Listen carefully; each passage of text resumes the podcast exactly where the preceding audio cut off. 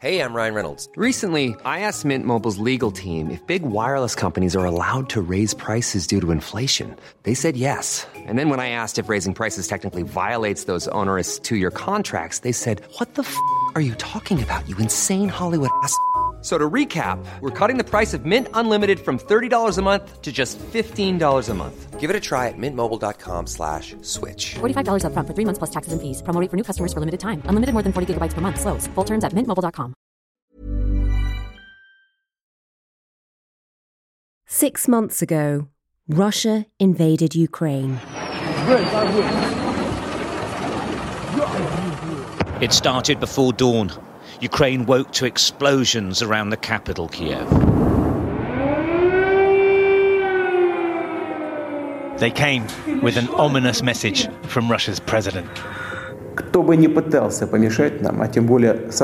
Whoever would try and stop us and further create threats to our country should know that Russia's response will be immediate and lead you to such consequences that you have never faced in your history.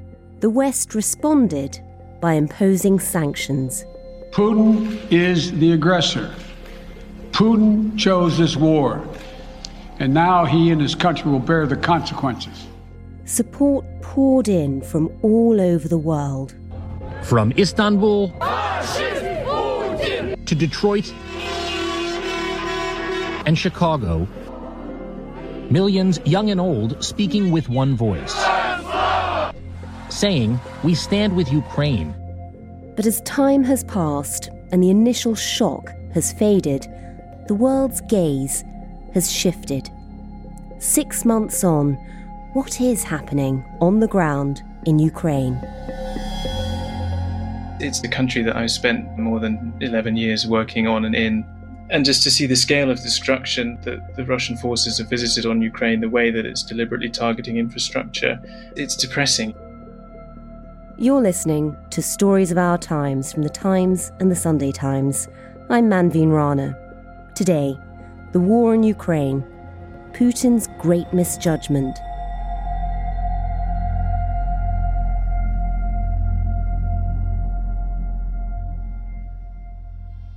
I'm Maxim Tucker. I'm an assistant foreign editor with The Times. I'm a former Kiev correspondent. I was based in Kiev between 2014 and 2017, covering the previous hybrid invasion of Ukraine by President Putin's forces. Going to cities that I had been to before in, in a kind of happier mood. And, you know, when I used to take Russian classes in Odessa, you, could have a great time in that, that kind of seaside city. And now, you, you know, you can't even swim in the sea. There's a curfew at nine o'clock. You can hear artillery fire occasionally in the background. Rockets are coming off the Black Sea. It's an entirely different mood. And it's a real shame to see a country that you kind of fell in love with over time put in that situation. And Maxim, you've just come back from Ukraine now. Just take us back to 24th February this year. Where were you and what were your thoughts? I was in bed. It was, I think, four o'clock in the morning here. And I don't know why I woke up and I, I checked my phone just habitually and sometimes do it at night. And I had a text from a friend who just said, I can hear explosions and the friend was in Kiev. I went over to my wife, she's Ukrainian, she's from Kiev, and said, I think it started. Hello, good morning. It's 5 o'clock. It's Thursday. It's the 24th of February. This is Times Radio Early Breakfast with Callum McDonald. This morning, Russian President Vladimir Putin has launched a special military operation in Ukraine's eastern Donbass region. The Ukrainian capital is still under attack right now. Off in the distance, we just heard another explosion. It's one of a number of Ukrainian cities right now being targeted with Russian missiles.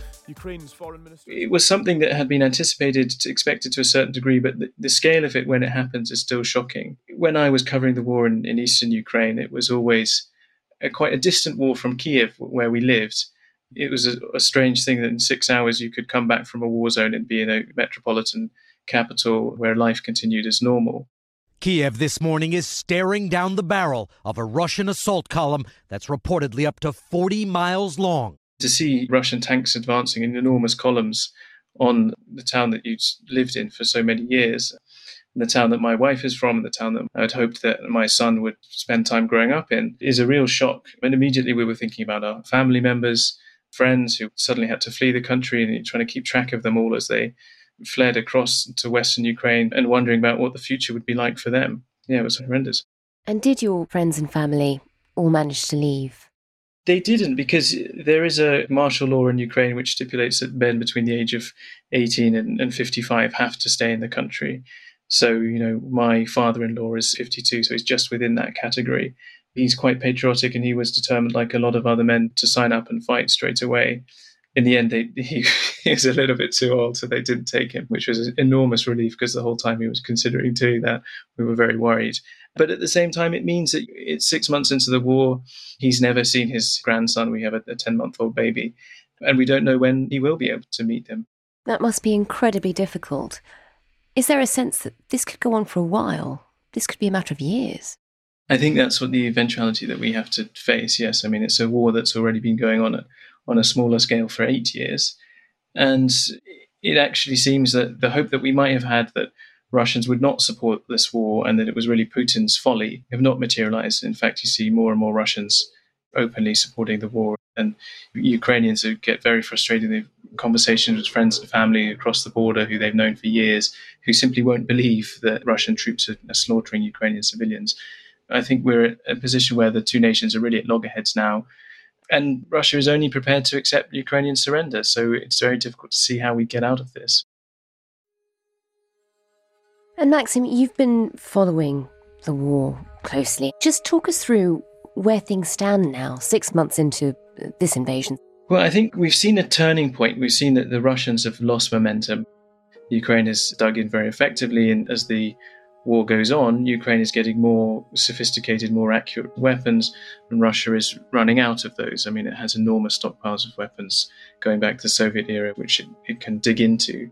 But the ingredients are there for Ukraine to mount a counterattack. They've mobilized a, a lot of men. You know, the, the, defense minister told me that they were aiming to have a, a million strong fighting force, which would allow them to be able to then launch a massive counterattack in the south.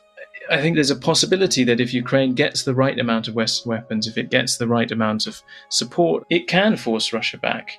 But as long as the West is afraid of provoking Russia and afraid of the Russian nuclear threat, it's unlikely to provide the raw resources at the scale that are required. So we might end up seeing a stalemate where the West continues to provide Ukraine with just enough weapons to keep the Russians back, but not to emphatically defeat Putin's forces. Having covered the war since 2014, you've watched Crimea go to Russia, and there was sort of a sense, I think, a lot of people thought that was probably settled. The last few weeks, though, have been fascinating. I mean, just talk us through what's been happening and how it's felt to watch it. The, I think the Ukrainians have always wanted Crimea back. It's been a kind of diplomatic red line for them in negotiations. What's happening now is interesting because I think the West has come to terms with the fact that if Crimea is to be returned to Ukraine, then it's going to be part of a military campaign. We've seen that the US is of quietly backing Ukraine strikes on air bases in Crimea. We've seen huge explosions, ammunition depots. It's unclear whether that's an elite military special forces unit that is causing that, whether it's partisans or whether Ukraine has adapted a long range missile.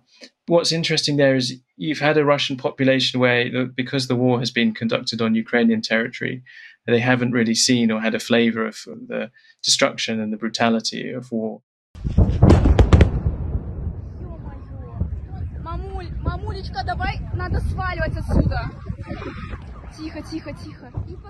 And for Russian tourists to be on the beach in Crimea and to see explosions on a place they've considered their holiday home, I think will have an impact and it, it will signal that this war is real for Russians as well. I think that they can see that actually this is escalating. unfortunately, that is not encouraging people to come out and protest against the war. It seems to be hardening attitudes. When people do talk about how this ends, is there a sense that Ukraine won't settle for anything less than having Crimea back? It's Putin's great misjudgment. If he'd continued taking little slices of Donetsk and Luhansk, it's unlikely that he would have seen the global reaction that he's had. And people probably would have accepted that Crimea was going to be under Russian control by kind of going completely overboard and trying to capture the whole of Ukraine. He's opened up all of those territories to military recapture by the Ukrainians.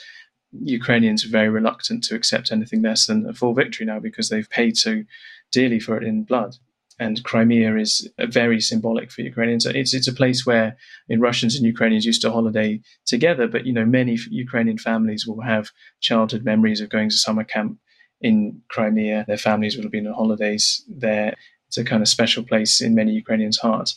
Mm. And you also have an enormous Crimean Tatar community who've basically been expelled from Crimea, and those that remain have been systematically arrested, harassed, occasionally tortured by the Russian authorities. Those people will want to see Crimea be free again.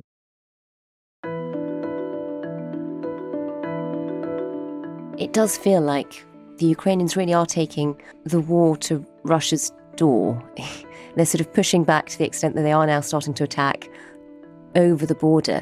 You've actually met some of the special forces soldiers who are engaging in some of those battles. I mean, tell us a bit about that. There's an incredibly brave group of young men who have decided that they will take the war to Russia and they're hitting Russian supply depots, Russian oil refineries. They're sabotaging communications networks and really operating in places that the Russians couldn't possibly expect them to be. I think what was really striking for me was that a lot of them had been fighting this war since 2014. So one of the guys had been fighting since he was 18 years old, and the other one had been fighting since he was 19. And that's really all they'd known was some kind of war with Russia. It's dominated their entire adult lives. It had normalized violence to an extent which was sad. You know, they had ambitions before the invasion to to start a gym or to work in IT and have a more settled life with hopes for a family in the future. And now they're drawn back into this kind of brutal conflict, which is shaping the entire nation and a generation of young people who won't be able to forget it all these people are involved in fighting a war, and all the entrepreneurial spirit is directed to fighting rather than developing the country. It is desperately sad and horrendous that that's how they're having to live their lives. It's also incredibly courageous, you know, the things they're doing. Just tell us a bit about them as characters. They're both young men. One is from Kiev and one is from Dnipro regions. They were introduced by their, their call signs. One was handsome and the other was 22 they're battle hardened. They've been fighting for eight years. So they were used to it, and they talked very calmly about, you know, things like the best place to shoot a, Russian is in the groin because it's underneath the ballistic plate. Things that we don't normally think about in our everyday lives are absolutely normal to them. They were very articulate, very eloquent, could talk exactly about what motivated them, thinking about their families, the country. And what was really interesting to me was both men who'd grown up with this war said that they were fighting so that the next generation wouldn't have to grow up with a war. And were they able to talk to you about any of the things they'd done? I mean, they will talk in general detail about mm. operations they'd carried out. Occasionally, they'd say something that they then kind of decided they didn't want to share with the general public.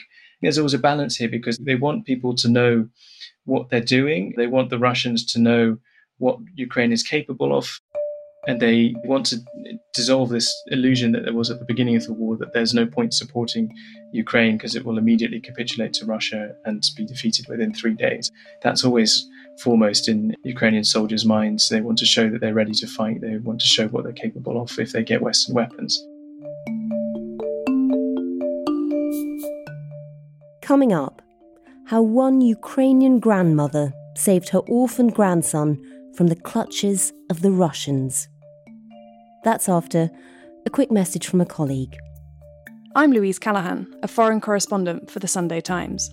I work from the front line of international politics and war, bringing you stories from Ukraine to Syria and Yemen.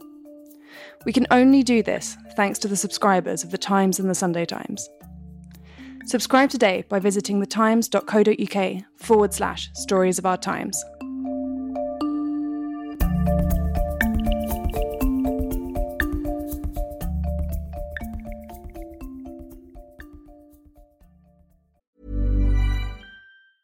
It's that time of the year. Your vacation is coming up. You can already hear the beach waves, feel the warm breeze, relax, and think about work. You really, really want it all to work out while you're away. Monday.com gives you and the team that peace of mind. When all work is on one platform and everyone's in sync, things just flow wherever you are. Tap the banner to go to Monday.com. Ryan Reynolds here from Mint Mobile. With the price of just about everything going up during inflation, we thought we'd bring our prices down. So to help us, we brought in a reverse auctioneer, which is apparently a thing. Mint Mobile unlimited premium wireless. Ready to get 30, 30, bit to get 30, bit to get 20, 20, 20, bit to get 20, 20, bit to get 15, 15, 15, 15 just 15 bucks a month. So, Give it a try at mintmobile.com slash switch. $45 upfront for three months plus taxes and fees. Promo rate for new customers for limited time. Unlimited more than 40 gigabytes per month. Slows. Full terms at mintmobile.com.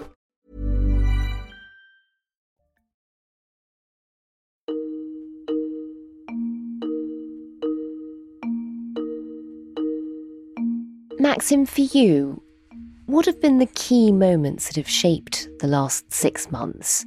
And in particular, your reports have been so good at bringing to life the stories of individuals that have marked that progress. One of the things that I sought to do when I started covering the war in Ukraine was to reverse this attitude of Ukraine as a kind of hapless victim that wouldn't be able to fight. The Ukrainians that I know and have, have grown to know over the last 11 years It's a really important story to tell. And so I've sought out examples of that. One of them being this incredible grandmother. She'd left Mariupol a few years earlier while her daughter and grandson stayed in the city. And she was watching from afar with horror as the Russians just annihilated it, and Mariupol is now completely destroyed. And she was trying to stay in contact with them, but eventually lost contact with her daughter, didn't know what had happened to her. By chance, the family saw a TV broadcast which was put out by Russian propagandists working in Donetsk, and they interviewed her 10 year old grandson. And he was in hospital. He'd been wounded in both thighs, and his mother had been killed by Russian artillery fire. The propaganda show was trying to make out that the Russians had saved him. So she had this horrible moment of, at the same time, realizing that her daughter had died and was gone, and that her grandson was in danger in Russian controlled territory. And the Russians have been forcibly adopting these children and making it easier to assimilate them into the Russian state and trying to re educate them so that they forget about Ukraine and forget about their previous lives. And so she wanted to save him from this fate, and she was incredibly determined to do that. She wrote to everyone that she could possibly imagine on the Ukrainian side to ask for help. And eventually she came to the attention of the Deputy Prime Minister, Irina Vereshchuk, and her grandson's case became the subject of a prisoner exchange negotiations in Istanbul in the end, she ended up traveling to Poland, flying to Istanbul, meeting members of the delegations.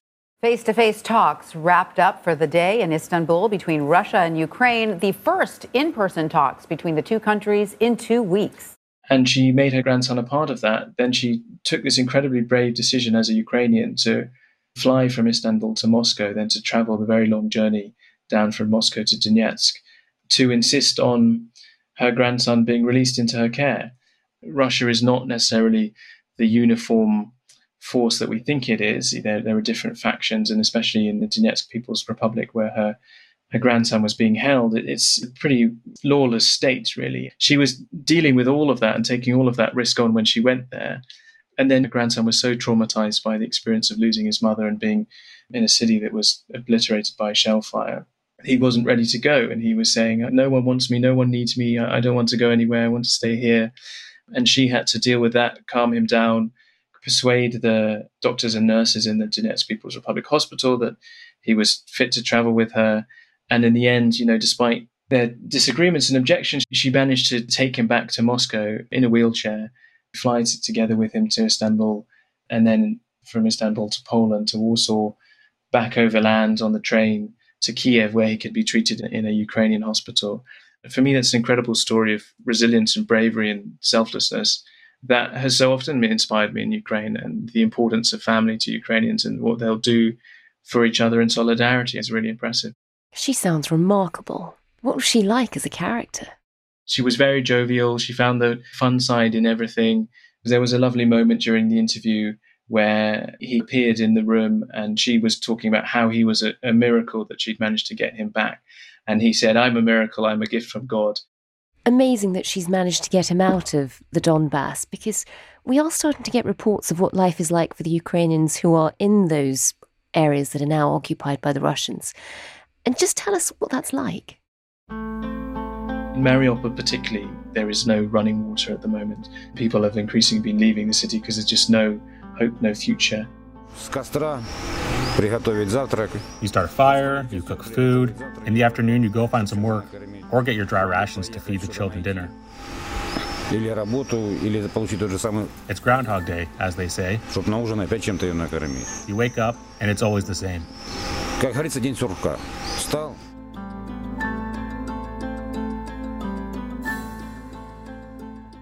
If they want to leave a Russian controlled area, they need to pass through what the Russians call filtration camps, where the Russians will strip search Ukrainians, they'll check their phones for anything that might be indicative of Ukrainian patriotism. That can include messages that you'd been sent on a Telegram channel that didn't necessarily reflect your own views.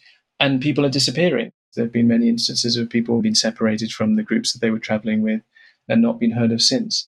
And for sort of ordinary bits of life, we're hearing now also reports about how much education, for example, is changing in some of those areas.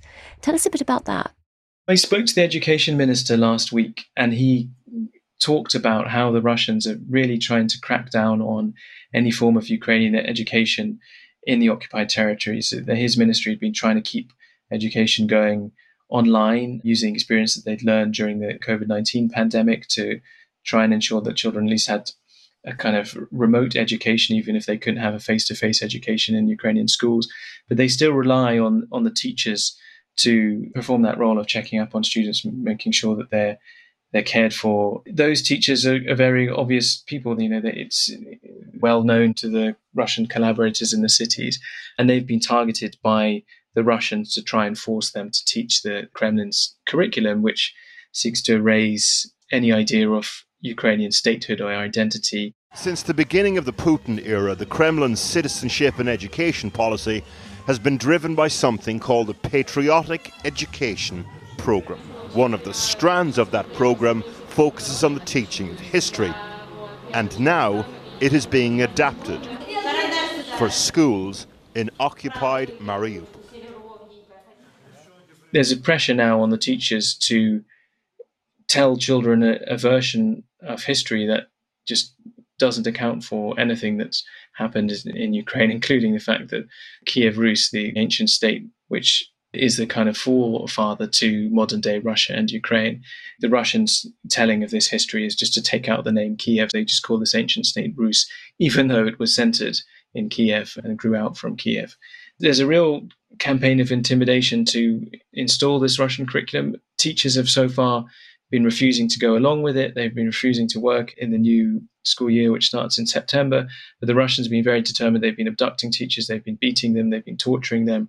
They are determined to impose this curriculum. So it will be interesting to see what happens on September 1st when children are due to go back to school. Having been in Ukraine, from the conversations you're having with people there, how do they see this ending? People don't know quite how it will end. You talk to soldiers, you talk to military intelligence and the army, and they're very clear this is going to end with Ukraine's victory, and that's the only way it can end. It's very difficult to see any other way. Putin is clearly not prepared to compromise any deals that he's made in the past. He's then broken when they're inconvenient for him. You've see, even the, the kind of the deal arranged to export Ukrainian grain from the country. This morning, fiery aftermath in the port city of Odessa from a Russian missile strike one day after the country signed a UN agreement promising safe passage for ships carrying vital grain, about 20 million tons sitting in port right now. That's done very deliberately. They wanted to undermine the deal, they wanted to undermine confidence in the deal and prevent ships going to collect Ukrainian grain. So the Ukrainians don't believe that there can be a negotiated settlement with Russia, and certainly it doesn't seem like there can be one as long as Putin is at the helm. They thought maybe if they kept the war going for weeks and then months that the West would impose sanctions that were hard enough to break the Russian economy. That hasn't happened. And so now people are really preparing for the long haul. They're thinking about this in terms of years and how they can live their lives in that situation. And I think the reality is, although a lot of Ukrainians have started returning to their country because they believe in it and they're patriotic, as the war drags on, it's going to be more and more difficult for people to eke out a living. The economic conditions are going to become increasingly difficult. And you'll see people again start to leave not as refugees from conflict, but as economic refugees. How do they feel about how the rest of the world has responded? I mean, are, are they are they annoyed that more hasn't been done? It's been very interesting. As a British journalist meeting the Ukrainian military, they're always incredibly grateful for the support that the UK has given them, the training that we're providing in the UK and for Ukrainian servicemen, and how we've taken a lead in Europe on that. At the same time, there is a frustration that Europe continues to buy Russian oil and gas, that London continues to be a hub for Russian money. And we've, we've sanctioned some oligarchs, but certainly not all of them. We haven't really dealt with a system that allows dirty Russian money to course through the veins of London. And I think there's an expectation that Ukrainians are dying to protect other European states from Putin's expansionism. And Maxim, you've been covering this war day in, day out now for six months. How difficult has that been? What impact has it had on you, both personally and professionally?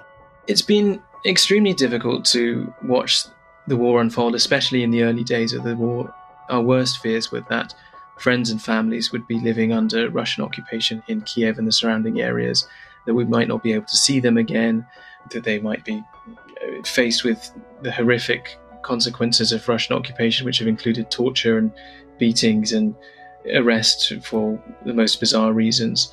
So our worst fears haven't really been realized, although that is a horrible reality for many people that are on the front lines and behind the front lines in Russian occupied territory. But now Ukraine has demonstrated it has a real ability to fight back. It's done things that no one thought that Ukraine would be able to do in pushing the Russian Air Force, which is much stronger, back out of Ukrainian airspace above the territory that Ukraine controls, and stopped what was thought to be the second largest, most strong army in the world from taking more of its territory. Those things have inspired me. They've kept me somewhat optimistic about Ukraine's ability to end this war on its terms.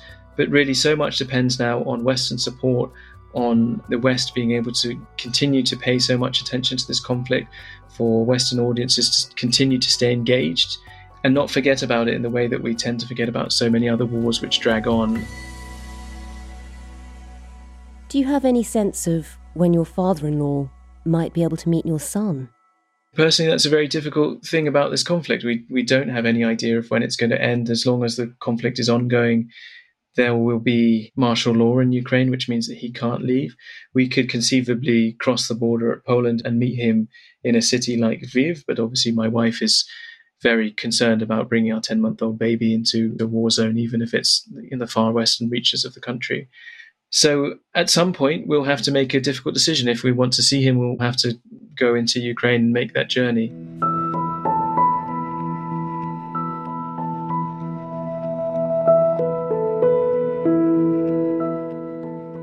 You've been listening to Stories of Our Times, a podcast brought to you thanks to the subscribers of The Times and The Sunday Times, with me, Manveen Rana, and my guest, The Times Assistant Foreign Editor, Maxim Tucker.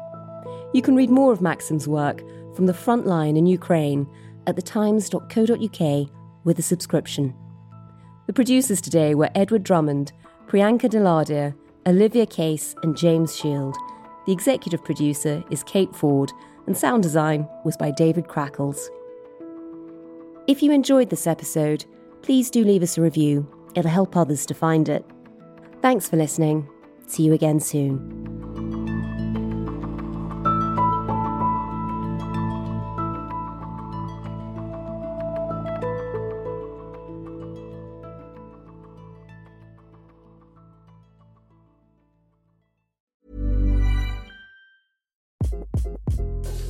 This is Craig Robinson from Ways to Win, and support for this podcast comes from Invesco QQQ, the official ETF of the NCAA. Invesco QQQ is proud to sponsor this episode and even prouder to provide access to innovation for the last 25 years. Basketball has had innovations over the years too. We're seeing the game played in new ways every day. Learn more at Invesco.com slash QQQ. Let's rethink possibility. Invesco Distributors, Inc.